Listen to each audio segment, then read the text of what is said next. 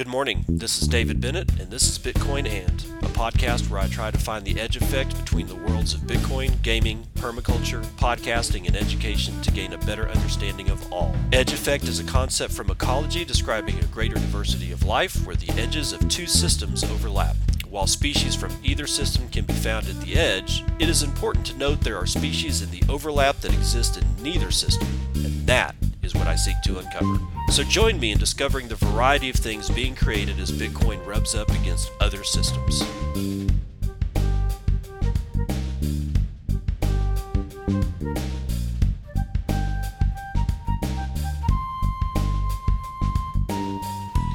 It is episode 206 of Bitcoin and you're probably getting this at around 4 a.m. or something like that. You know, well, whatever it is that you go to the gym or eat your smoothie.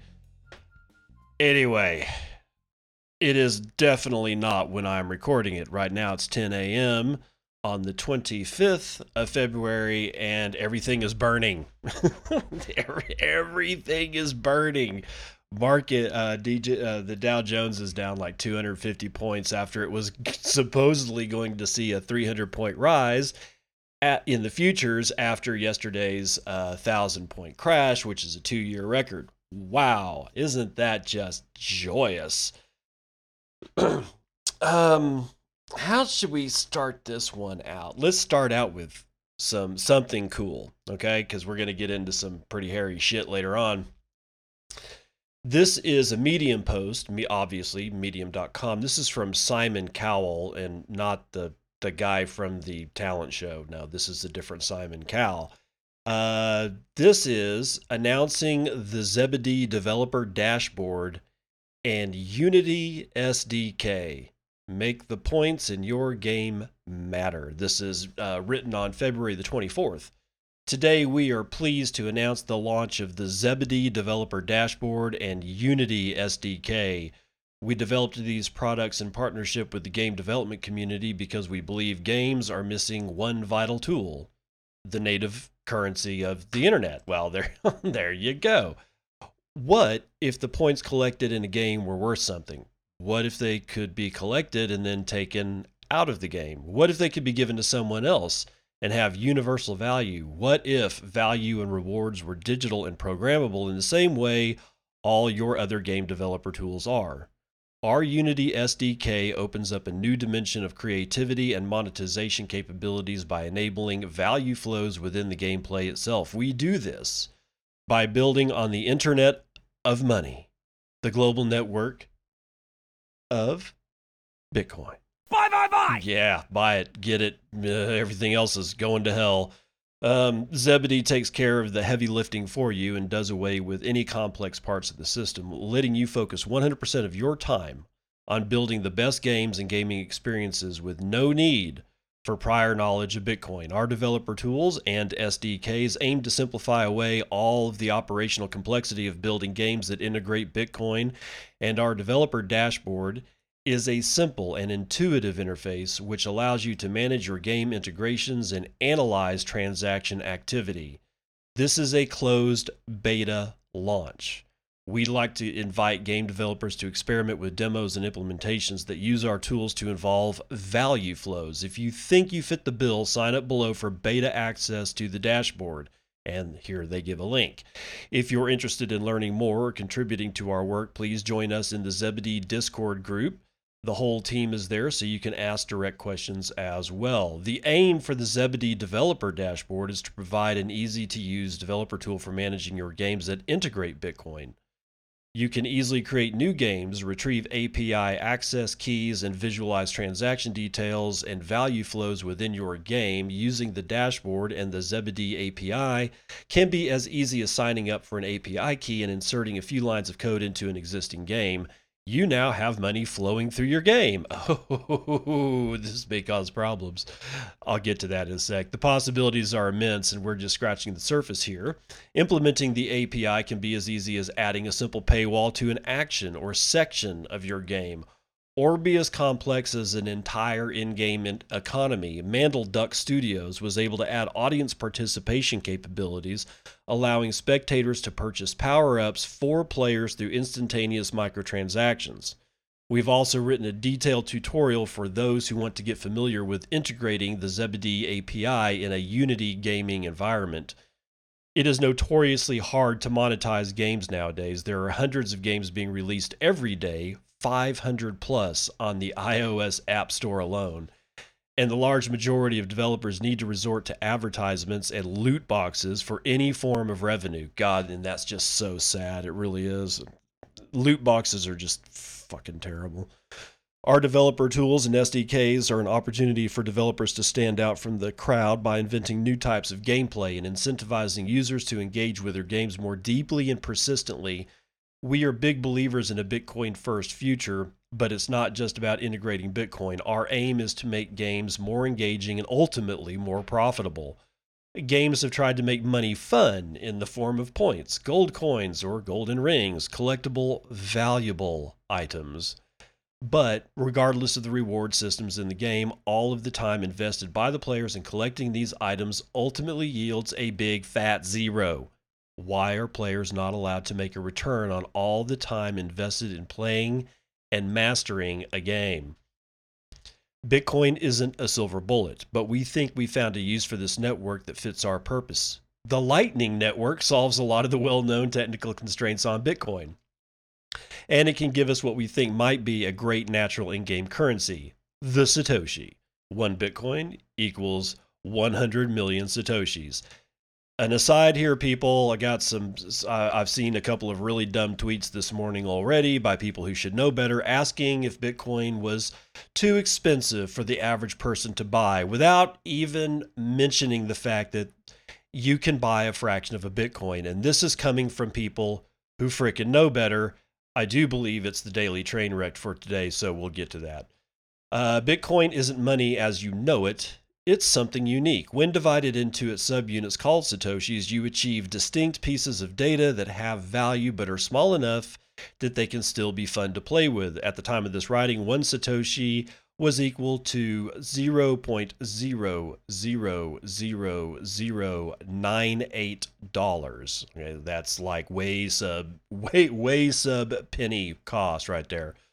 Creating digital assets is pretty easy. However, creating the network effects to give that scarce digital asset global recognition and value are pretty damn difficult. Bitcoin has already done that job for us, and our SDKs and developer dashboard enable game developers to tap into a $200 billion market of stored digital value to power their in-game micro uh, uh, micro payments. Game developers and users can take advantage of these network effects in ways that weren't possible before. You can earn satoshis in one game, take them out, use them in another game, or even buy coffee in real life.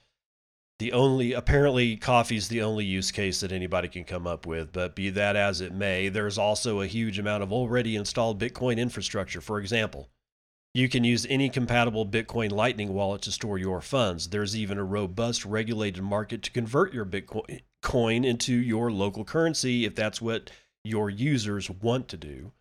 Games are also truly global economies. A universal currency makes sense for games. So, what's next? This is the first public versions of our SDKs and developer dashboard. As the community begins to discover which new game concepts are possible with our SDKs, we will continue to push the boundaries of R&D and develop cutting-edge tools for new types of interactions. Stay tuned. If you'd like to see more details about the Zebedee API, the available SDKs, and some of our guides and tutorials, please head on over to our documentation portal and a link is given there. If you want to see what we are up to in person, we will be showing off some cool Bitcoin powered games and presenting at the following upcoming conferences the Crypto Compare Conference, London, March the 10th. Bitcoin 2020, San Francisco, March 27th through the 28th the Magical Crypto Conference in New York City, May 10th through the 9th. Consensus, uh, New York, May 11th through the 13th. B2C 2020 Tokyo, May the 18th. Value of Bitcoin in Munich, June 2nd through the 3rd. We will also be organizing developer workshops around these conferences to provide hands on guidance and support to developers interested in using our services and SDKs. If you're part of the community of developers that might have interest in what we're doing, we're happy to organize demonstrations and workshops. Get in touch. contact us at info at zebedee.io. That is Z E B E D E E. Man, that's a lot of E sounds. Okay, Simon. this is, in my opinion, really good news. So uh, let's talk a little bit about this. Um, the Unity SDK. So, what is Unity? if you don't know, and if you do, I'm sorry, but I feel it important because the, the gaming industry is completely untapped. Um, and it's one of the things that I'm most interested in. Uh, and because it is so untapped and because it is so huge, it represents, oh my God, a lake, an, a, an ocean of potential liquidity and customers and sellers and, and places to build businesses that we cannot tap right now. Okay, so Unity is a game engine that when it first came out a few years back, when I was using it, 100% free. You couldn't even buy the damn thing. It was for people who were interested in, in getting their hands wet without having to pay, especially at the time, a $500,000 seat license for something like the Unreal 4 engine. All right. So, um, and I don't know what Unreal is costing now. I think everybody's gone to a subscription model in the, for game engines. But the, if you don't know what a game engine is, if you've played a game, it is built on some type of game engine, whether it's Unity, Unreal, or uh, the hundreds. Well, okay, a couple of hundred, let's say, uh, game engines that are out there. Uh, most of the really kick-ass AAA games that you're going to see are things that are going to be built in the Unreal Engine and things like that. But Unity has now gotten enough, uh, is now like enough, well, dry behind the ears enough, and has been out for long enough that AAA games are have been being built, have been built on the Unity game engine.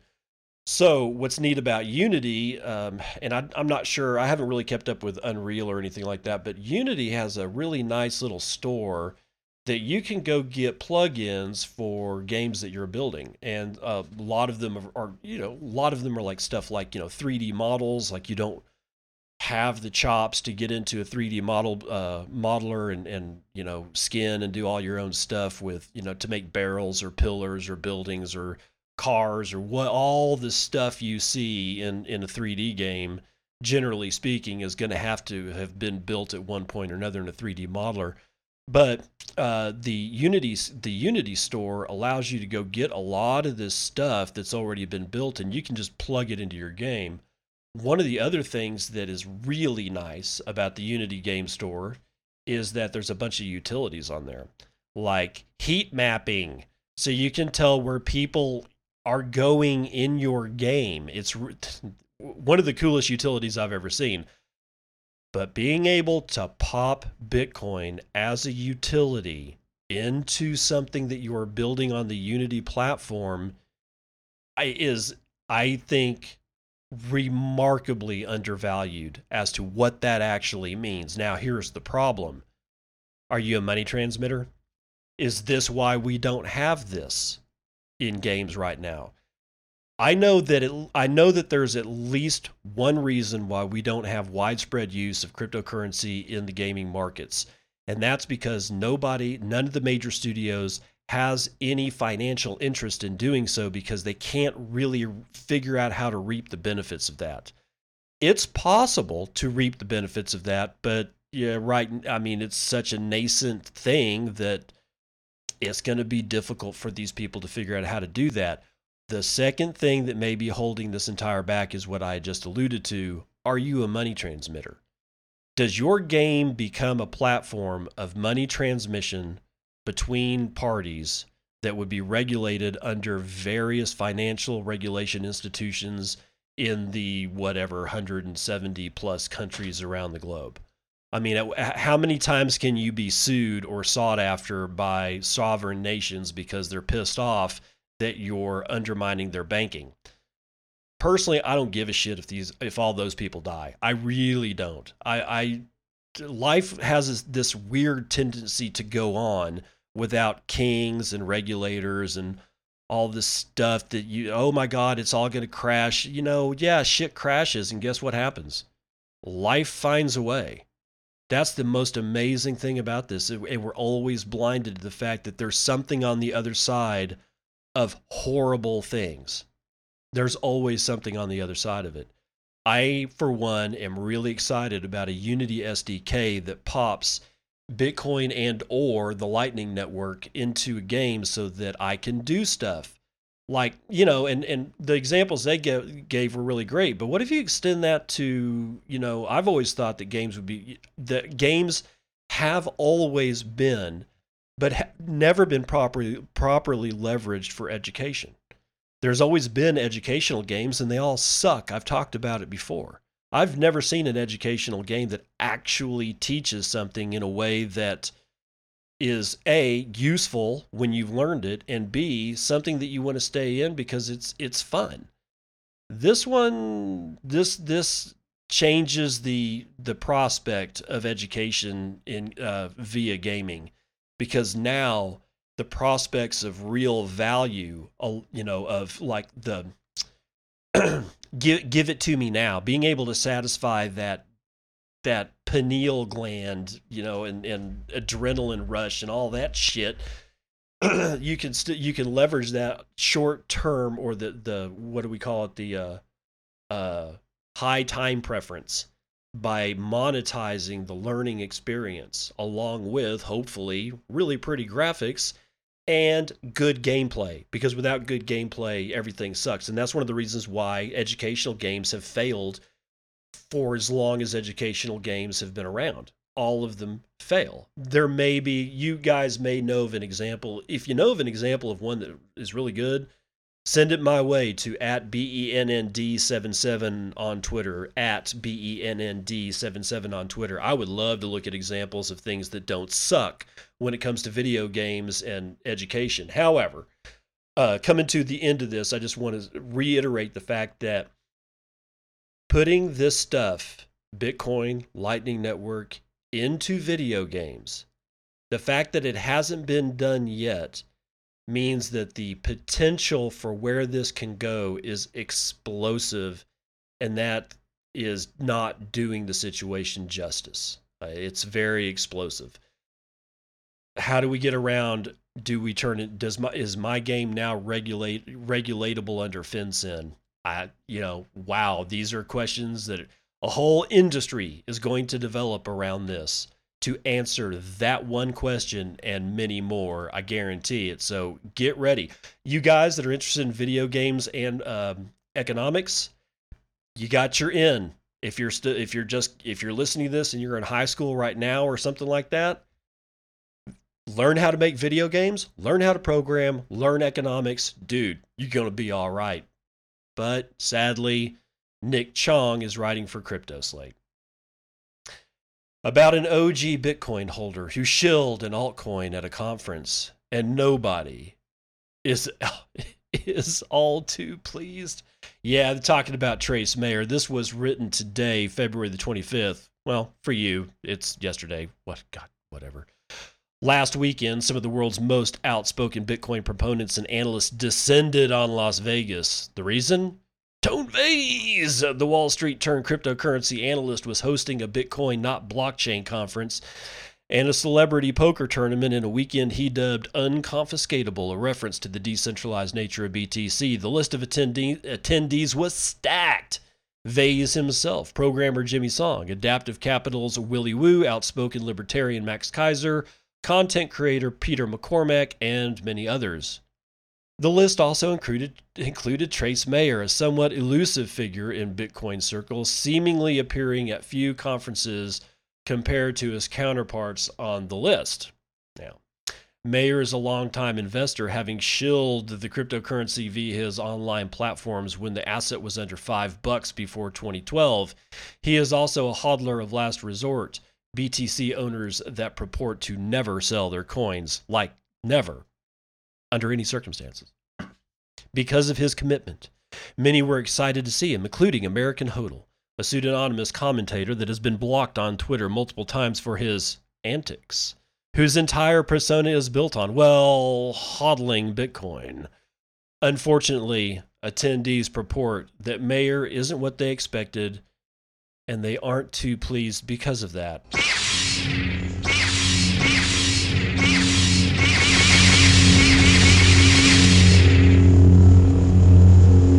Ah, young Padawan, get ready to rumble, bro. In the wake of unconfiscatable American Hodl, who has since restarted his Twitter account again, and thus the relevant tweet was deleted, was languishing on Twitter. Uh, though a very through a very direct tweet, he said that after talking with Trace Mayer for an hour, he had lost faith in the individual, claiming that Mayer was his hero and idol. The reason? Mayer was going around at the conference purportedly promoting some altcoin called Mimblewimble Coin. The commentator elaborated, quote, he spent an hour shilling me Mimblewimble Coin to say I'm disappointed would be an understatement. God, no shit. According to Giacomo Zucco, a prominent Bitcoin maximalist who was also in attendance at the event, the shilling also took the form of the below piece of fortune cookie, f- fortune cookie, fortune-esque paper. Oh man, that's a mouthful. And then it shows a picture of the fortune cookie-like thing that says Mimblewimble applied at the base layer, scarce, censorship resistant, durable, indestructible, saleable, portable, fungible, private, and divisible good money up 100x in BTC in two months. Jesus, God, it's just. I read it yesterday and I'm, I'm still freaking out about this whole thing. Many were immediately taken aback by the content, contents of the message, which touted MWC as good money and a profitable altcoin that is up 100x in BTC terms in two months. Zucco himself wrote, quote, People spend effort, time, and money to organize educational events about Bitcoin while having a good laugh at shitcoin scams. Then somebody takes advantage of all that effort to distribute promotion codes for his own pump and dump scam. Ugh. Yeah, get the blades out, man. Many prominent names in the Bitcoin space shared and bumped Zucco's tweet, including individuals like Hodlonaut Stephen Livera, Mr. Hodl, and others. others included their own commentary on the situation, making comments on how important it is not to have heroes in Bitcoin why the concept of trust is so relevant to cryptocurrency and so on and so forth and blah.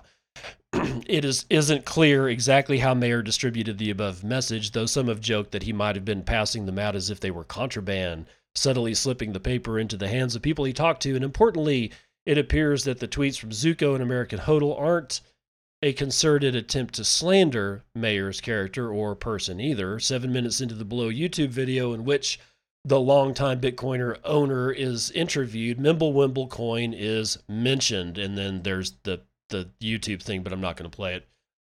this may leave you wondering what is MWC. I don't give a shit what Mimblewimble coin is, so I'm going to skip that part. As it stands, Mayer has yet to respond to the recent criticism he has faced from the many corners of the Bitcoin community. His Twitter account remains silent, with its last post being published on February the 18th. Unfortunately, it seems that the age old tagline, what happens in Vegas stays in Vegas, didn't seem to apply to the goings on at Unconfiscatable, an event focused on discussing the censorship resistant Bitcoin. How fitting! How fitting. And that's the end of that article by Nick Chong. Thank you, Nick Chong. Oh, yeah, it's hard to watch it. it really is. It's hard to watch it and I, I am going to say this because I, you know, I got I got onto Trace too because you you got to call you've got to call out the bullshit. You have to. If I start touting some other coin other than Bitcoin, then then I've you need to slap the shit out of me. But even then, after I've been slapped and woke up, I mean, how much of my reputation will I have burned? Uh, you're either going to stand for something or you're going to fall for everything else. And if you're dumb enough to fall for something else, then you kind of you kind of blew the wad. And uh, you know, I I like Trace, and I I gonna I am going to still do whatever I you know what I can to maintain my respect for the guy because he did help me come to an understanding of what Bitcoin actually was very early, and because of that, it stopped me from doing some fairly stupid shit, like learn how to trade. Uh, and if you're if you're a trader and you know how to trade, then I'm not talking to you you have to know how to trade to be able to trade. But saying that you're, you know, I thinking that you're just going to make millions of dollars because you're going to trade a whole set of bags full of shit coins. No, no, you're going to get your ass handed to you.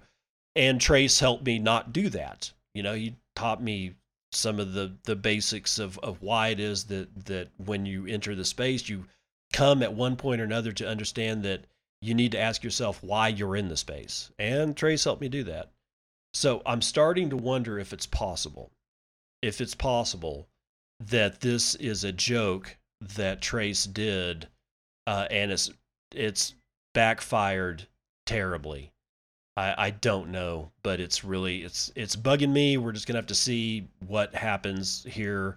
I hope it's a joke, but I don't I don't know. I just don't know, man. Moving on, Chinese Bitcoin miners headed to Central Asia. As electricity prices rise in China, some local Bitcoin miners are moving their operations to Kazakhstan and Uzbekistan. This is 8BTC staff writing for Decrypt.co, February the 24th. Abundant coal, natural gas, cheap electricity, and sparsely populated and vast territory are making the countries of Central Asia a perfect fit for Bitcoin mining compared to the thermal power cost of over 6 cents US per kilowatt hour in China, average electricity rates of 3 cents per kilowatt hour in some Central Asian countries such as Kazakhstan and Uzbekistan is becoming increasingly attractive for Chinese miners. they, they, it is it is I mean half the price. That I don't my attracted my, me being attracted to something that's half the price that is the same thing isn't increasing. It just is. I'm sorry but I Likewise, countries such as Uzbekistan, who offers increasingly open policies on cryptocurrency mining and trading, appear to be bringing what was once an underground industry to the fore. Wu Zhang, one of the earliest Bitcoin miners heading overseas, has his eyes set on Kazakhstan, where thermal electricity is abundant and cheap. Quote, the cost of mining is mainly composed of machine costs, electricity rates, rentals for mining sites, operation and maintenance, mining machine cost, and electricity take up the majority, Wu said. The cost for mining machines is basically fixed. The biggest variable is electricity cost. In this sense, finding cheap electricity is the best way to increase profitability, end quote. Take the latest gen Antminer S17 Pro, for example. If electricity is 6 cents per kilowatt hour, an S17 Pro could generate a daily profit of $5.41. If electricity is 3 cents per kilowatt hour, the same machine could generate $6.83 per day. Wu said his company has been using the latest, most powerful mining machines in China, but has been relocating older models such as the E9, E10, or sorry, S9, E10, and M3 to countries with cheaper electricity. My mining farm in Kazakhstan is running EBIT E10 machines, which deliver a hash rate of 18, 18T. I'm guessing terahashes? with the power consumption of 1800 watts he said. In the same in that case an E10 generates 45 cents per day running at 6 cents per kilowatt hour. If the electricity rates go down to 3 it could earn a buck 75 per day with a 288 increase in profit. Compared to the S10 Pro above it's easy to see how older mining models are more profitable using cheaper electricity overseas. There are reportedly 47 coal fields coal producing areas and coal mining regions in Kazakhstan. Some 2% of the coal mined in Kazakhstan comes from open pit mining, which is cheap and efficient. Kazakhstan also has the world's eighth largest coal reserve with proven reserves of about, oh God, 200 billion tons. Oil reserves account for 5 billion tons, and some 3.2% of the world's proven total reserves. Natural gas reserves are about 2 trillion cubic meters, or 1.5% of the world's totals. These reserves gives the country huge potential for power generation. Jeez, no shit, dude. In Kazakhstan, coal-fired power cost as little as what is oh my god, one tenth of a cent per kilowatt hour because of the abundant coal source there, Wu said.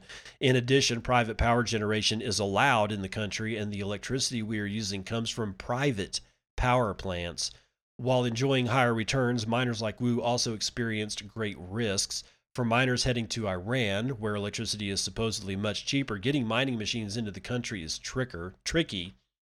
But for miners thinking about relocating to Kazakhstan, the problem is a weaker infrastructure. That means that they have to build their mining farms from scratch, With immature heavy industry facilities, finding a reliable partner who could provide stable electricity is another problem Chinese miners have to face in mining overseas. However, neither the risk of importing mining rigs nor the difficulty of finding, finding mines and stable electricity compare with the risks posed by local policies. Quote, in fact, we have not been recognized by the lo- local government for our mining activities, said Wu. Still, Central Asian countries have been showing some encouraging signs of Bitcoin mining. Last month, Kazakhstan's neighbor Uzbekistan announced that it is establishing a national mining pool. Miners who join the pool will enjoy lower electricity rates. The country recently launched its first licensed crypto exchange and it has announced that it will exempt income obtained in crypto operations from trans from taxation. Holy shit. See, Uzbekistan and Kazakhstan's got their shit going on. And I mean, I'm I I shit you not, people. I am staring square in the face of second I guess what would be called a second world. You know, you call it about first world and third world. Hardly anybody talks about second world. I kind of put Uzbekistan and Kazakhstan into like second world classifications because they have quite a bit of infrastructure to do this kind of thing, yet they they ain't exactly swimming in cash, and they sure as shit ain't got a navy that's capable of nuclear launch, right? So not first world. However, that could change a hell of a lot quicker than anybody thinks because of regulatory arbitrage. If Kazakhstan and Uzbekistan basically just tell the rest of the world to f straight off that they're that they want Bitcoin mining in their places, then they're going to be at the forefront of the new economy. And this is the way that it this is the way that weird things happen. You would never in a million if I told you 20 years ago that Kazakhstan may actually end up being the world's leading economy, you'd look at me and you'd laugh. You you still may snicker. Hell, I even laugh at myself when I actually hear myself say the sentence. But now is not 20 years ago. Now it's possible that I may not be blowing smoke. Just something to think about. 155 institutional investors seek 387 million in damages from ousted Danske Bank CEO over money laundering scandal. Yeah, who's crying now about money laundering? Law firm Deminor, located in Brussels, said it has filed legal charges against Thomas Borgen, the ousted chief executive officer of Denmark's Danske Bank, which is embroiled in the largest money laundering scandal in Europe. And you thought it was Bitcoin. Oh, I'm sorry. This is Daily Hodl staff writing February the 25th for obviously the Daily Hodl. Uh, in a statement released on Friday, Deminor or Demeanor, whatever, says it filed the lawsuit against Borgen on behalf of 155 institutional investors who seek damages of 387 million over his inaction related to money laundering activities. Borgen was in charge of the bank's international operations and supervised the branch in Estonia, where around 220 billion dollars of sus- suspicious non-resident funds flowed in from 2007 to 2015 he and other executives were reportedly aware of the illegal scheme. Deminor says that the bank mis- continuously misled local regulators amid reports and investigations on the money laundering activities. It was not until December of 2015 that the non resident portfolio of the Estonian branch was closed. When news of the scandal erupted in February of 2018, the bank's share price plummeted by half, fueling negative sentiments around shareholders and customers. Borgen was fired in 2018. Quote, Deminor believes that investors were misled at least from February 2014 onwards. This means investors have a viable cause of action against the bank and its officers for the losses suffered as a result of the corrective disclosures made as from February 2018, end quote. And that will end that particular article. So, what do you think about that, bro? Yeah, uh, Bitcoin, yeah, not not used in money laundering so much as actual fiat. And speaking of legacy bullshit, Ripple's MoneyGram stock down as company reports weak, weak financial 2019 results. Sell, sell, sell. Yeah, damn Skippy. Jeff Fox writing for coinspeaker.com. Uh, ooh, this was today, the 25th, which for you is the 26th, whatever. MoneyGram International Incorporated stock is trading at around $2.38 at the moment of writing, which indicated that the stock has lost over 7% since the last closing. Ripple, or Hobo Wine, and MoneyGram International Incorporated are making significant moves to keep the service on the top of the remittance market. The MoneyGram chairman and CEO Alex Holmes noted, quote, we have invested proactively during the past several years to reposition MoneyGram as a modern, mobile, API driven organization that is leading the evolution of digital P2P payments. End quote. MoneyGram has released the usual business report on February the 25th, 2020. Per the document, diluted loss per share is 16 cents and adjusted income per share is 1 cent.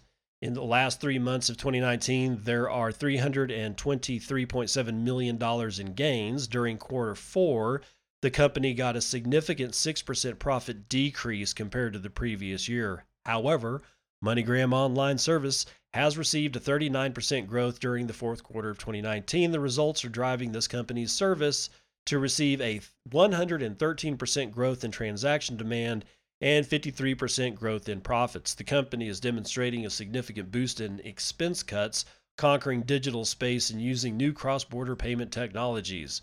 Partnership with Ripple has made a significant pledge to the company's forward looking image. Also, the company's new FastSend transaction service gained the company a wild number of new clients, according to the metrics, which they don't post, probably because it's a lie. It is useful when you want to send money to someone using only a phone number. Interestingly, after having a consultation with the SEC representatives, MoneyGram chose to represent the additional $8.9 million in profits with Ripple as contra expense. Whatever. Oh, God. Uh, so the real loss percentage is smaller than the official reports, but the laws effectively hide the achievement. Oh, for the love of God. Yeah, talked about trying to cover all that shit up. No, they lost money. Every, like it uh, on quarter four is worse than quarter three, and it's it, honestly, I don't think it has anything to do with Ripple at all. I think it's the legacy system dying I think there's there's no reason for anybody to use MoneyGram, even if you're not using Bitcoin. There's no reason to use MoneyGram. There's no reason at all to use Western Union, MoneyGram. They're all dying.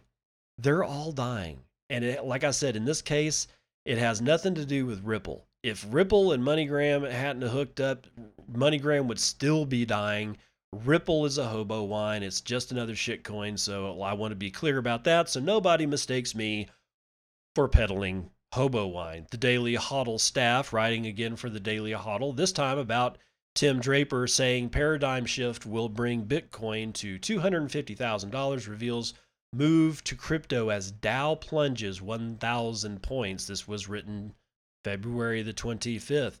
The Dow Jones Industrial Average dropped 1,031 points, or 3.5% on Monday, the third biggest daily point drop in Dow's 124 year history as the stock uh, sorry, as the United States stock market tumbles, billionaire investor Tim Draper reveals he moved out of the market 6 months ago. In an interview on CNBC's Squawk Alley, the founder and managing partner of seed stage venture, venture capital firm Draper Associates says that most of his assets are now in crypto. Quote, I've got to admit, I've been out of the market for about six months.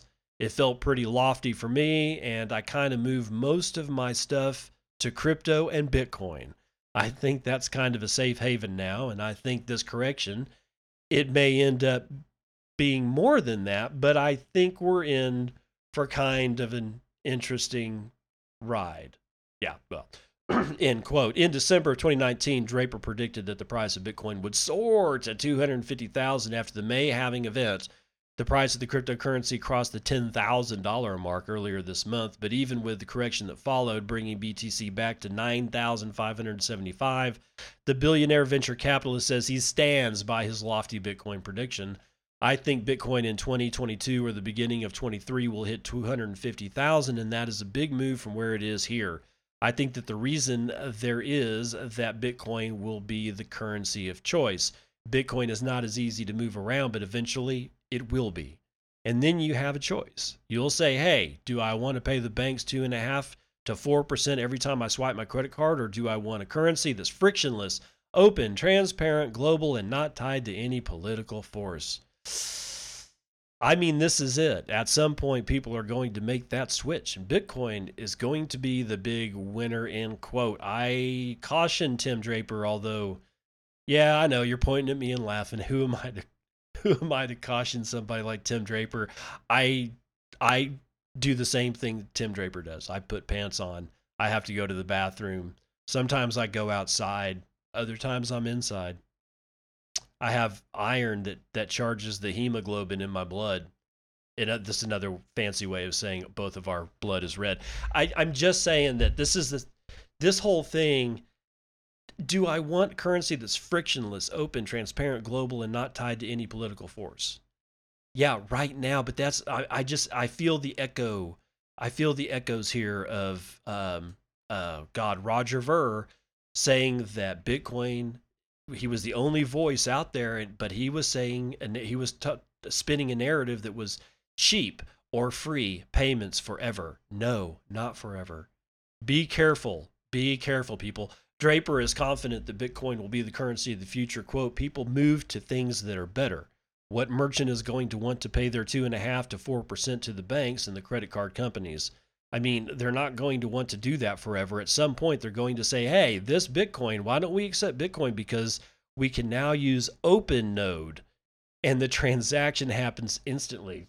And it's faster than a Visa network, and we don't have to pay these guys two and a half to four percent. This is kind of an interesting time. It's an obvious thing for me. I think the world is going to be much better off because of this decentralized movement as for crypto skeptics like Warren Buffett who think Bitcoin has no value, Draper says fear drives their negative stance on cryptocurrency. He cites Buffett's holdings in bank and ins- insurance companies as reasons why the Berkshire Hathaway CEO has much to lose in a decentralized company. Quote, he sees a huge threat to his holdings. His holdings are more than 50% in banks and insurance companies in Berkshire Hathaway. So clearly, he's not going to want this new currency. Everyone who has studied it knows it's so much better than what we have out there. These currencies that are tied to fiat government are, I think, just going to be a relic of the past. It'll be like holding drachmas or francs. End quote. Draper adds that a rough road is ahead for traditional investors once a decentralized world takes over. Quote, I wouldn't hold an insurance company right now. I mean, I mean that they are not in a good shape going in for the next 10 years things are going to change in a very big way end quote. So there you go tim draper. He gets it but again i have to caution uh, narratives. He didn't say cheap and free transactions but there's that promise that it's always going to be better than two and a half to four percent. Maybe maybe not but at least we have the chance to always forge ahead with cheaper payments by yet maybe some like another rail. Like right now we have uh, Lightning. I'm hoping that there will be another second rail that is not Lightning. It does things that Lightning can do, and maybe some in, in a different way or some different things, but it's not built on Lightning. It's actually built on Bitcoin. I would like to see eight of those sons of bitches. And then I want to see stuff that's built on top of those, and then stuff that's built on top of those. Eh, but even then, that narrative can be flawed because if you build too much on top of things that are on top of things that are on top of things, mm, well, you can ask any architect about uh, building buildings on top of other buildings that are themselves built on buildings. Collapse ensues. So we still have to be careful about all this stuff. That's going to do it for section one of Morning Roundup.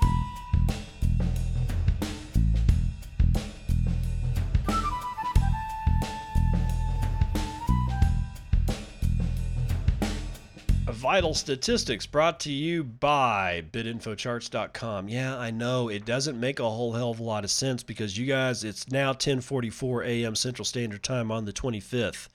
The price is going to be completely different. But maybe there's some intelligence here. I don't know. We've got Bitcoin at a price of 9,437 on average. Is that the average? No, that's actually the high for my list. I've got a low of oh no, that's not that's not the high. Bit asset is your high at four thousand four hundred and seventy dollars. Your low is going to be over there at GDAX at $9,365. So a $100 trading range. We have 330,000 transactions made in the last 24 hours and 13,700 transactions on average per hour. However, only 739 BTC has moved in that last 24 hours, with 30,800 BTC being sent on average per hour every transactions average is 2.24 BTC and the median transaction value is 0.033 BTC or 306 bucks. Uh, block times are low at 9 minutes 48 seconds. We have 0.158 BTC being taken in fees on a per block basis, 23.1 BTC being taken in fees overall in the last 24 hours. We've had a bump in the hash rate of 2.75%. That brings us to 111.7 exahashes per second. And the last time anybody did dick on Bitcoin was sometime today because we don't ever do anything for Bitcoin. It's completely stagnant, even though we uh, GitHub last commit was today. Today, yeah, or for you yesterday. God, I'm so sick of that. Ethereum is at 251, Bcash at 354, BSV at 260, Litecoin at 70, Ethereum Classic at 9 bucks and Dogecoin taking a dive, bro, at 0.0024 with 24,000 transactions made over the last 24 hours. It beats out Litecoin yet again. Now, my node, let's see what my node is telling me as far as hash rate is concerned. It was at 112, it is still at 112 0.6 exahashes per second, so that matches up. We, however, have a very loaded loaded up uh, mempool here with almost 40 megabytes, representing 27,800 unconfirmed transactions. So everybody's trying to get in. I do not see any empty blocks. In fact, the last 10 blocks that I see, all the blocks are very, very full. Lightning Network next, 11,623 nodes. We have 36,340 channels. We have still have 895 uh, BTC in the network. We have, and that's going to represent 8.4 million dollars in liquidity.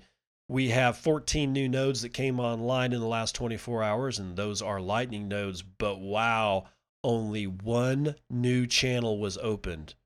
That seems very odd because in the same 24 hour period, I got 14 new nodes that came online, but only one channel.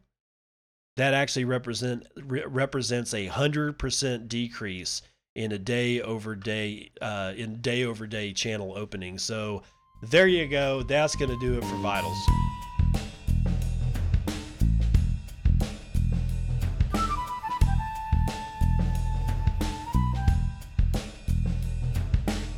Welcome to part two of Morning Roundup. Singapore Appeals Court rejects Quint Quoine Quine Q U O I N E, however you pronounce that.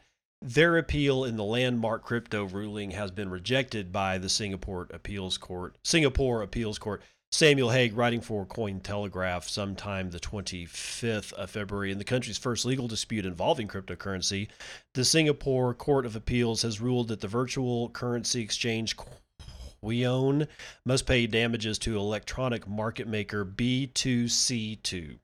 The damages are for seven transactions that were wrongfully reversed on the platform during April 2017.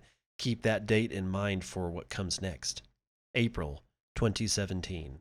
According to the Straits Times on February the 24th, the court dismissed Quoine's appeal, in which the exchange argued that it was entitled to unilaterally cancel the orders due to such a compromising mistake. The exchange argued that the parties who fulfilled B2C2's order to sell Ether for Bitcoin at the price of 10 Bitcoin per Ether believed that their orders had been executed at the current market price rather than 250 times above market value. It further claimed that B2C2 was aware of that mistake. Okay, I'm going to stop right there because this is a little difficult to understand. They were saying that they sold Ether for Bitcoin at the price of 10 Bitcoin per Ether. So do the math because those prices, this occurred apparently in April of 2017. Do the math. they got 10 Bitcoin per every Ether sold. Is oh ooh. So that's what was canceled. Apparently, those those types of orders were canceled by the uh, uh, exchange Quinone or Quione or Quione or whatever the hell. The exchange argued. Oh, I'm sorry. The the February 24th landmark ruling saw four of the five judges of the Court of Appeals dismiss Quinone's appeal, with Chief Justice Sundaresh Menon Judges of Appeal Andrew Phang and Judith Prakash and International Judge Robert French determining that there was no mistake concerning the terms of the trading contract executed on the platform. Judge Jonathan Mance was the sole adjudicator to dissent on the matter. Ooh, that's gonna that is ugly. The court found that both uh, B2C2 and Quion were operating complex automated trading systems to execute a high volume of trades on the Quion exchange. It further discovered that there, these systems sought to exploit the spread between cryptocurrency prices across multiple exchanges it's the arbitrage opportunity coming back to bite them in the ass. Upon encountering a lack of sufficient market data, B2C2's arbitrage bot would revert to a deep price of 10 BTC per ETH. During April 27, a bug in Queen Owns software resulted in B2C2's deep price taking effect before seven orders were fulfilled on April 19, 2017, that saw B2C2 sell roughly 309 Ethereum for 3092 BTC. Let me say that one again. They sold they sell 309 ETH and get 3092 BTC during April 2017 prices. Again, go back in the like trading view chart, do the math. Shortly thereafter, Quinone deducted 3085 BTC from B2C2's account. They just took it from them.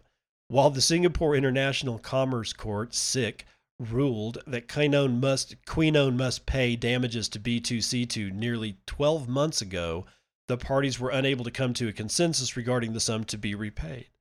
The CICC or or sorry, SICC or SIC did not rule that Quinone must return 3085 BTC to the market maker with Judge Simon Thorley asserting that current Bitcoin prices were substantially higher than the price in April 2017 when the trades were executed. Additionally, B2C2 had sold almost one third of the BTC in question before the trades being reversed, with automated trading bots offloading the coins across nine different exchanges. As such, an SICC judge determined that ordering a specific sum to be repaid to B2C2 would cause substantial hardship to Quinone, which any potential difficulty in assessing damages does not outweigh. Okay, bullshit. Quinone stole their money from them. It was I'm I'm look, I get it. They get they got hosed. They got hosed. But they kind of brought it on themselves. Okay, arbitrage is one thing, but trading bots, especially when those trading bots don't have access to like, you know, high quality price data, you're going to get shit like this. So for them to go back and say, ah, you know what, that's just that's that's not right. That was a mistake. So what we're going to do is we're going to take the BTC out of B2C2's account and tell them to go f off, and then B2C2, you know, is uh, clearly suing the shit out of them. But so there's one thing right there. That's the whole that's the whole thing about keeping your coins on an exchange. Now, as a retail investor, I guess is what I would be classified as. Although I don't necessarily say that when I put money into Bitcoin that I'm in, investing. I'm trying to get out of the legacy system. There's a difference, but that's neither here nor there. As a retail investor, yeah, you get get your shit off the exchange. But if your business is an exchange or your business has to leverage an exchange, you're kind of obligated to keep your coins on because that's how you're going to be doing all your trades. But the exchange itself that you're keeping your coins on can do this and just take 3085 bitcoin from you because they think they made a mistake even though that they were engaged in the same kind of stupid shit. In either event that's problematic all by itself. But what's worse is a set of judges saying yeah we understand that they you know that what quinone did was wrong but we're going to just instead of giving you the property that you're owed we're going to convert that property into some in our case in our view a logical price of fiat. No i didn't buy the fiat. I bought the bitcoin. The deal was for bitcoin. If i bought a if i bought a house and i like paid for that house like let's say that i i don't know something weird like i had an option to buy a ranch and somehow the the price got to where I could strike that option and uh, the guy that was selling me the house said, "You know, I got hosed on that deal. I'm just going to, you know, not do this." And then I go sue and say, "Look, you know, I had an option on the house. I bought that the option, you know, traded or the option executed. All the the parameters of the deal were met and yet this guy's reneging on the deal. I'm going to sue him for the house." And then the court comes back and says, "Yeah, we get that you had a deal for the house, but yeah, because that was like, you know, 12 months ago or whatever, um, we're just going to settle this in fiat at today's prices. This bullshit. That's not how this works. But again, that is how this works. And that's why we're trying to exit from this system to get away from bullshit like this. This is a, you know, clearly it's a small, uh, it's a small part of it but it is yet a functional part of one of the reasons why all this stuff is messed up to begin with. But whatever, it's not as messed up as getting paid to get a tattoo to scar your skin forever. This crypto fraternity will pay you $3,000 to get a tattoo. The Kusama Human Blockchain Project is paying its next member to tattoo its logo on their body. Has crypto gone mad? Well, people have been doing this shit to their bodies for a long time with crypto, so no, I wouldn't say that it's gone mad, it's been mad. Robert Stevens is writing for decrypt.co on the 25th of February. The sociological definition of a cult can best be derived from studying the Kusama Human Blockchain Project, which, should a proposal on the cusp of acceptance pass, will pay the next new member who gets a tattoo of the network's logo a little over $3,000 worth of the platform shitcoin KSM. Getting a tattoo could sway the admissions committee of the project, also known as Kappa Sigma Mu. Jesus. the Kusama Fraternity. Really? The Kusama Fraternity. So I guess that's a cross between fraternity and sorority. A society built upon Kusama, which is an early, unaudited, and experimental release of blockchain network Polkadot. The tattoo must be of the Kusama network's canary symbol, its typography, the full logo, or the Kusama Genesis hash, the tattoo must be permanent, fit into a circle of at least 2.54 centimeters, and be on the body. The tattoo must also contain the identifying information of the head of the society at the time of the tattoo. Jesus, why don't you just brand them, such as an index count or a binary, a binary account ID? Members will be periodically required to show proof of the tattoo. So we've got pot, proof of tattoo. I, I'm serious. Seriously, it's just, I don't know what to do with this. The premise Decrypt imagines is to mimic the same consensus mechanism of regular blockchains on the proof of work block sorry on the bitcoin proof of work blockchain bitcoin's worth is tied to the miner sacrifice sacrificing their computing power and electricity for it. With the Kusama fraternity, the pledges skin space and dignity. Really? Really? Wow, I'm amazed. I don't even know what I, again, I don't know what to do with this, man. Uh, with the Kusama fraternity, the pledge is skin pace, skin space and dignity, and the reward is membership. And for the next member, money. But a description of the fraternity, which was founded in December, does not explain the benefits of joining it, if any. It currently has three members, and an interview with its second member, self described Kusama Network superfan, 23 year old Joshua Mir, didn't do much to elucidate on the matter. Uh, it, there's a tweet here from uh, Kusama Network. In Kusama, it is possible to set your on chain identity and have it verified off chain. These verified accounts benefits validators, council members, and dApps requiring validated users. Join at Bitfalls next Friday for a deep dive into the identity system. Oh no, Mir a soft spoken technical support engineer for Parity, oh, which builds Polkadot in Berlin, got Kusama's canary logo emblazoned on his chest in indelible ink. Sell, sell, sell. Uh, when he joined the frater- fraternity a few weeks ago, for Mir, the fraternity uh, is a tech demo that demonstrates the kind of coordination you can build around a system like a blockchain and sees himself as a human oracle who has skin in the game, literally speaking. But he struggled to come up with a unifying aim for the group. When pressed, he said that members would use treasury funds to vote on initiatives to further the development of the network. We want to see Kusama succeed. We're getting Kusama tattoos, right? Why else would we get tattoos on ourselves? He said. So far, none of them have received any money for joining. If Decrypt were to join today, it'd get 15 KSM, currently worth about 45 bucks. The $3,000 investment would come from the 13 strong Kusama Council.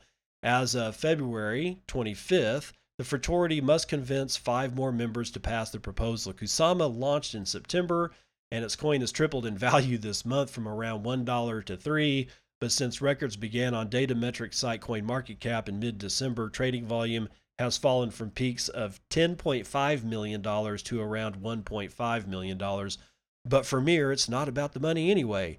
He'd been itching to get a tattoo for years, he said, and he found his excuse in the fraternity.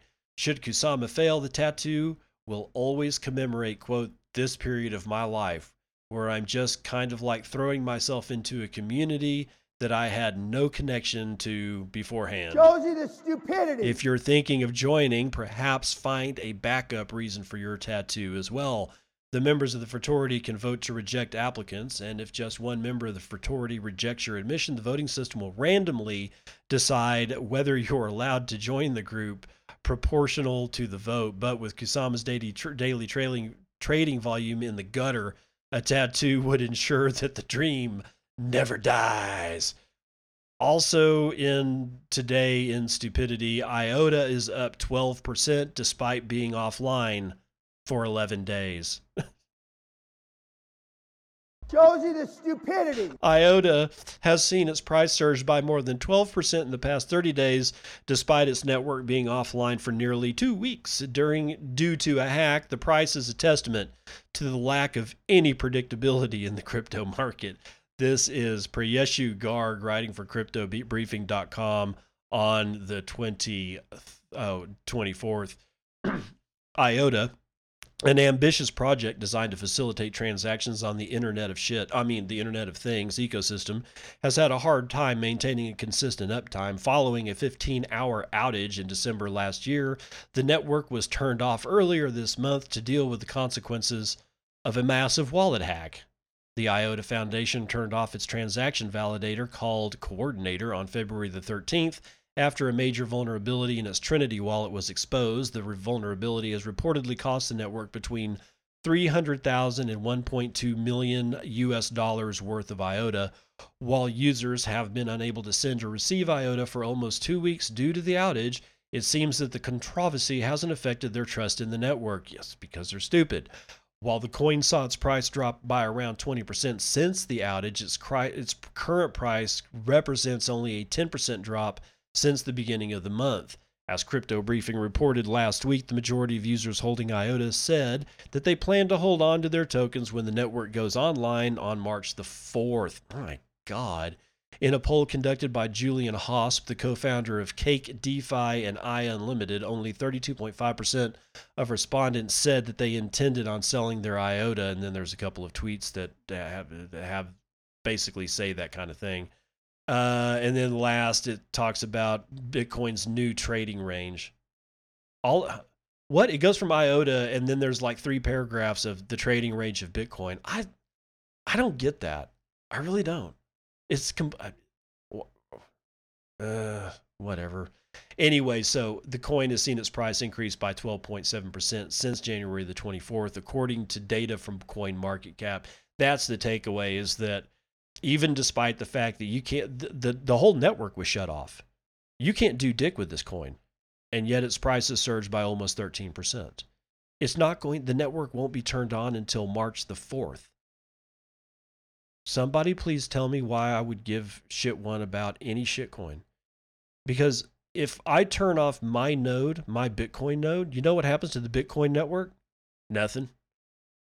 Now, if Bitcoin was designed around stupid things like coordinators, validators, and cent- or rather centralized validators or proof of stake, uh, that becomes a different story now, doesn't it? We see the proof of it right here in IOTA. The entire network has been down for days. Well, that's not going to stop Qatari billionaire suing Facebook over an alleged crypto scam. Janet Jackson's ex, Wissam Al Mana, claims that a crypto scam's Facebook ad used his likeness to con unsuspecting customers. Robert Stevens, writing for Decrypt.co on the 25th of February, says a Qatari billionaire and former wife of pop star Janet Jackson Ooh, is suing Facebook's Dublin office over concerns that his likeness was used to push a cryptocurrency product which he considers a scam. No, it's a Qatari billionaire and former husband of pop star Janet Jackson is suing him. Wissam Almana sought an injunction from the High Court against Facebook last week. The Times reported on Sunday Almana's company, Almana Group, employs over 3,500 people across the Middle East. The company has exclusive rights to luxury brands such as Dior Homme and Balenciaga, high street brands HMV and Zara, and the McDonald's franchise for Qatar. McDonald's. The report doesn't state that the crypto scam uh, allegedly uses Almana's reputation to push its product, but similar scams have manufactured celebrity endorsements to con customers out of their money. The thinking? If a popular celebrity endorses a cryptocurrency project, it must be a good way to invest your money. Please don't do that. Please don't. Seriously. Because if you do, dude, Josie the stupidity. I can't I have to do it. Scammers have fraudulently claimed that movie star Kate Winslet endorsed a project called Bitcoin Code, an automatic trading program that promises to win trades with 99.4% accuracy. The advertisement encouraged people to invest $250 into the project at the time. A spokesperson for Winslet told the Mirror this misleading promotion is completely dis- disingenuous and categorically false. And scammers have also claimed that Sir Alex Ferguson, former manager of soccer team Manchester U, pushed a Bitcoin scam called Bitcoin Revolution, which offers a similar trading bot. Facebook might start to regret lifting its ban on crypto ads. Ah, uh, God, I kind of would. But Moving on, New Zealand plans to drop unfavorable sales tax treatment of cryptocurrencies. Hmm. Daniel Palmer, writing for Coindesk on February the 25th, says New Zealand's tax authority is considering changing its treatment of cryptocurrencies that would drop the current and controversial application of goods and services tax, or the GST. The current regime sees Bitcoin, BTC, and other digital currencies as property with normal rules applying. That means crypto is liable for 15% GST when changing hands within the country as part of the business's operations and potentially throws up a double taxation problem when income tax is later applied. Calling the situation unfavorable, the New Zealand Inland Revenue Department has now suggested doing away with the GST liability for cryptocurrencies in many cases, but keeping the treatment for income tax. In a policy issues paper made public on Monday, the IRD states, quote, because of their innovative nature, cryptocurrencies will often have different features to other investment products. This means that some existing tax rules can be difficult to apply, involve very high compliance costs, or may provide policy outcomes for some crypto assets that lead to overtaxation compared to other alternative investment products, end quote. The overall aim of any changes would be that cryptocurrencies should have a similar treatment to other investment products or asset classes that are close substitutes of the digital asset. An issue being considered by the IRD is whether different types of tokens should have different tax treatments depending on how they are used. One way forward is that tokens used like currency or shares would likely not be liable to GST, while other types might see the sales tax applied. Quote, an advantage of this approach is that it should provide a neutral tax treatment for those crypto assets which are close substitutes for existing financial products such as currency or shares, the IRD says. The tax department suggests it might still treat some tokens differently. For instance, if a token is considered to be a share, but if it does not provide an interest in a foreign company or partnership, it would still be taxed very differently to other foreign equity investments. Yet, with thousands of tokens now available offering different use cases and features, the IRD says there may be practical limitations to their potential classification for tax purposes. As such, a different approach is being considered, or a different approach being considered is to usher in more general changes to tax rules that are seen as throwing up, quote, the most significant policy issues when applied to crypto assets, end quote. Quote, there appears to be a case to exclude most types of crypto assets from the GST and financial arrangement rules by developing a broad definition of crypto assets for this purpose, says the IRD. Whatever the solution, Inland Revenue recognizes change is needed. The department says the current GST rules provide an uncertain and variable GST treatment, making using or investing in crypto assets less attractive than using money or investing in other financial assets. Parties with an interest in the issue have until April 9th to offer their opinions on the best solution. Australia, which has previously also imposed GST on some crypto transactions, ended the policy in October of 2017. Singapore proposed the same policy change last summer, and that's going to do it for that article. Uh, wow. So every time they do shit like this, they start realizing we may be shooting ourselves in the foot.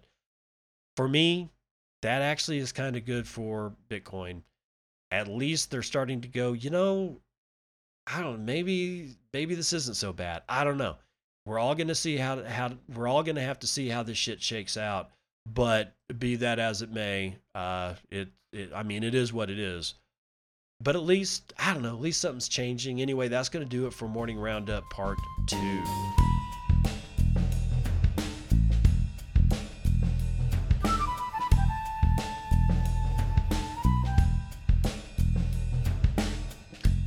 Daily Train Wrecked is brought to you by Jay Williams. Uh, this is Jason A. Williams. He's one of the principals out there at Morgan Creek Digital Assets. That's where Anthony Pompliano and Mark Yusko are all at. And it's really sad to see this because he should, of all people, Jason should know better than to tweet this one. Is Bitcoin out of reach for most people due to price.